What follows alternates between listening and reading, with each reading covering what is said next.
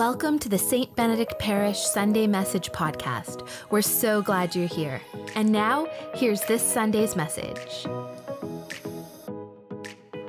On Tuesday, the parish staff and I went uh, to a conference at the Halifax Convention Center.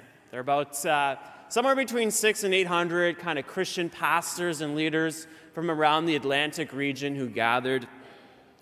And uh, uh, during the day, I was walking through the foyer or the like the atrium of the Halifax Convention Center when I heard somebody shout, "Father Alex, Father Alex!" And so I kind of turned to face this mysterious voice, and over to me walked a pastor from uh, Salvation Army Church, and he came up to me. He said, "Are you?" The world famous Father Alex Kolatsi in the flesh, you know. he then uh, proceeded to pull out a book from his backpack and he asked me to sign it for him. Now, some of you know, but most of you probably don't, and even more of you probably don't care at all but I recently became a co author of a book along with Father Simon, and uh, some of you might remember Rob McDowell used to work for St. Benedict Parish, and a priest in Australia, Father Chris Ryan. We wrote a book called Preaching on Purpose, a divine renovation handbook for communicating the gospel today. Now, you may notice my name appears higher than Father Simon's on the list of authors. It is, it is in alphabetical order, but I'll take it where I can get it. Now, it's been, it's, been, it's been a bit of a journey. It took us a year and a half to write this book. We wrote most of it during the pandemic. Um, lots of works, blood, sweat, and tears. And uh, anyway, it was published at the end of September. It's on, uh, on Amazon. It's been really kind of cool. Like, I did, you know, write these things, you don't know what to expect. And uh, it did appear briefly uh, Amazon.ca, number one bestseller in both of its categories. Uh, Christian ministry, Christian preachings, very cool, exciting. Think that happened to be the day my mom bought hundreds of copies.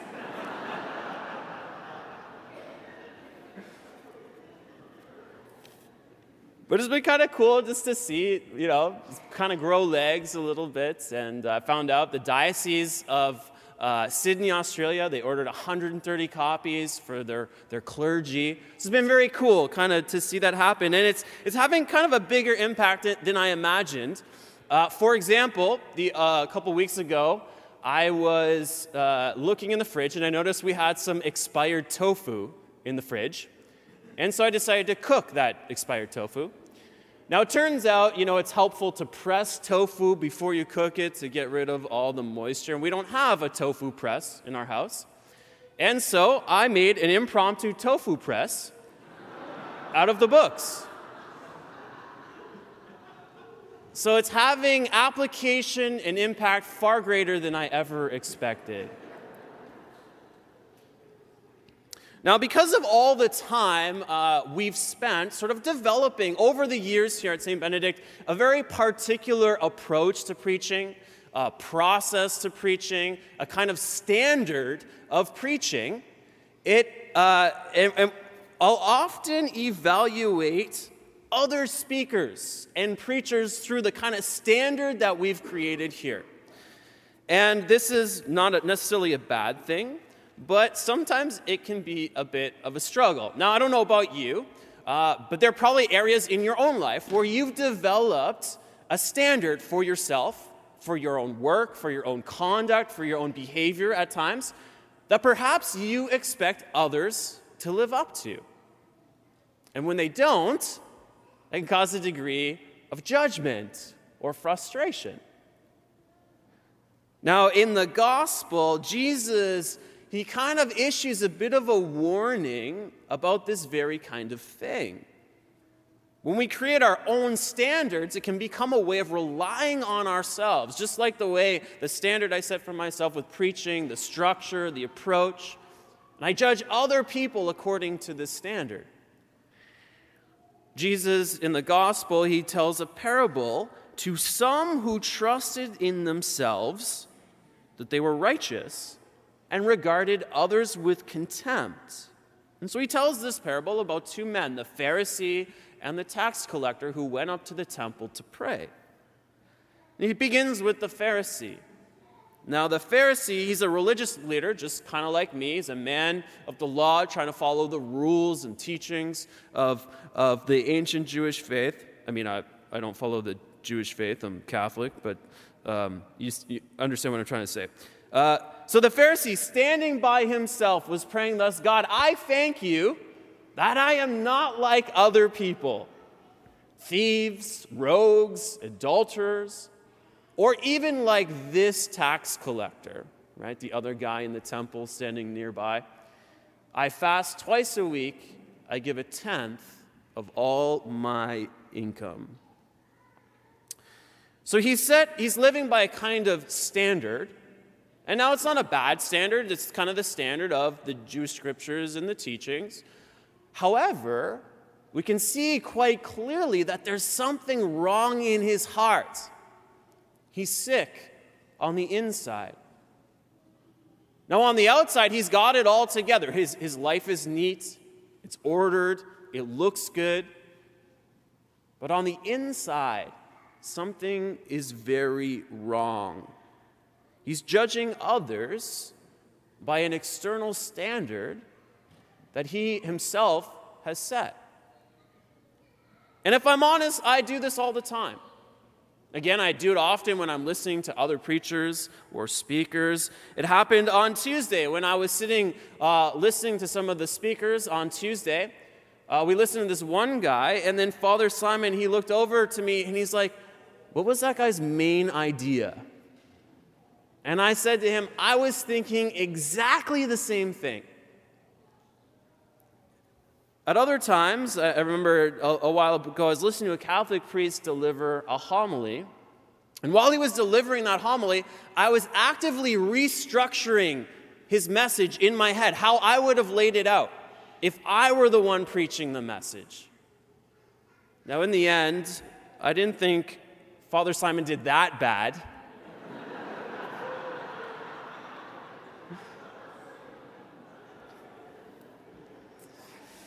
God, I thank you that I am not like Father Simon. Now, maybe you too have a set of standards by which you are often judging other people around you. Now, contrast that with the tax collector.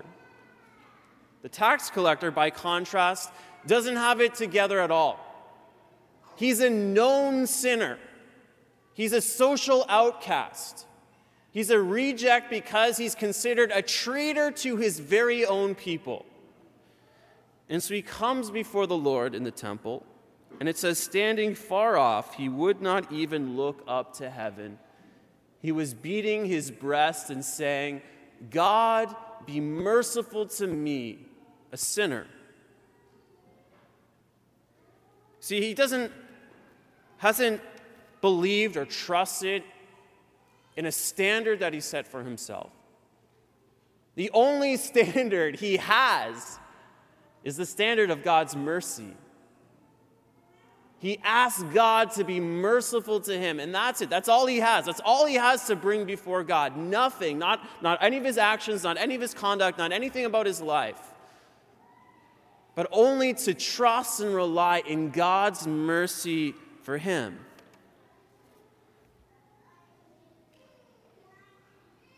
And Jesus says, I tell you, this man, not the other one, not the one who had it all together, he went to his home justified rather than the other. For all who hum- humble themselves will be exalted, and all those who exalt themselves will be humbled. One was pleasing to God, and the other wasn't. Now, I don't know about you, but when I die, I want them to write, He was humble on my statue.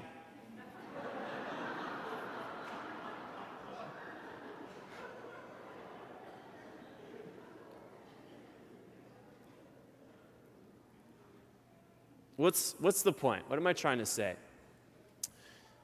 Great question. I'm still trying to figure that out. The point is this yeah, does God care about how we live our lives? Of course He does. Right? And He's got a standard, He's got the teachings, He's got the law of the church, He's got all these things. But far more than what we look like on the outside, Far more, God cares less that we have it all together, that we're living neat and tidy lives, that we check all the boxes, and that everything looks good. What He cares about is the human heart. And that is the fundamental standard by which God judges, not the standards of men, but the standard of the human heart. Are we willing to recognize and acknowledge that in front of God we are nothing? We have nothing. We can offer nothing. And what we need more than anything else in this life is God's mercy, His grace, His strength, His peace. Some of you disqualify yourselves from church, from faith, from approaching God because you feel like you have to have it all together before you'll come before Him. And it's precisely the opposite. God is saying you don't have to have it all together. In fact, I see through all of the facades and all of the, the, the, the masks that we, we, we put on, the, the false images we present to make ourselves acceptable and pleasing to the people around us, and I see your heart. I know that on the inside you feel weak and broken. I know that uh, you feel like you have nothing to give and nothing to offer. And that's okay. Because I choose you you qualify. And that's it. We don't have to have anything to offer.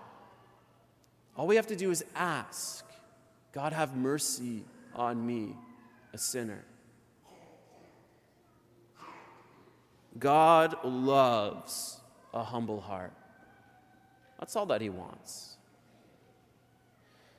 Now, one of the best ways that I know we can grow in the gift of humility is by serving the people around us, by serving the needs of others. Why? Because it orients our attention away from ourselves to the people around us.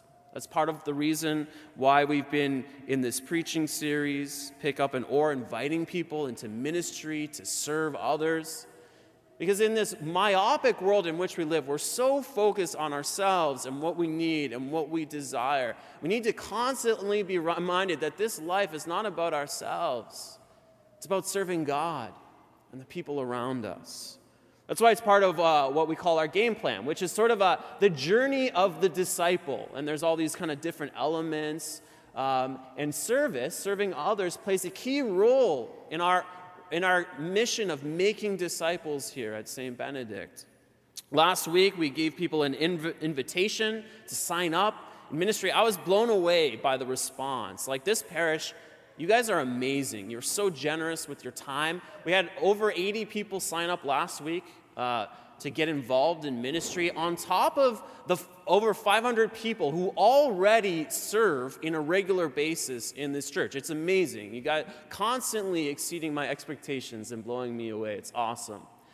And now, anyone, if you weren't here last week and you're looking for an opportunity, you're like, yeah, I want to serve too. I want to play a role. I want to pick up an oar. Uh, you can talk to me after Mass, Father Simon. Uh, you can go to the Next Step Center. Uh, you can go to our website. We're always looking for more people to serve in their gifts and to step up and offer their gifts in serving others. Jesus said, right, I am among you as one who serves. He said, the Son of Man has come not to ser- be served, but to serve. And as disciples of Jesus, we want to imitate him by following him, living like him, and loving like him. Now, it's not just a question of whether a person is a Pharisee or the tax collector. In fact, you know, often the, the tendency or the temptation is to think of the people, oh, yeah, this person, they're a Pharisee. Right? I can think of this judgmental person. And that in itself is to become like the Pharisee, right? Who said, Thank you, God, that I am not like the tax collector. The question is, where in my life and in my heart do I live like the Pharisee? Where is the Pharisee in me? And to bring and expose those areas of our heart and our life to the truth of God.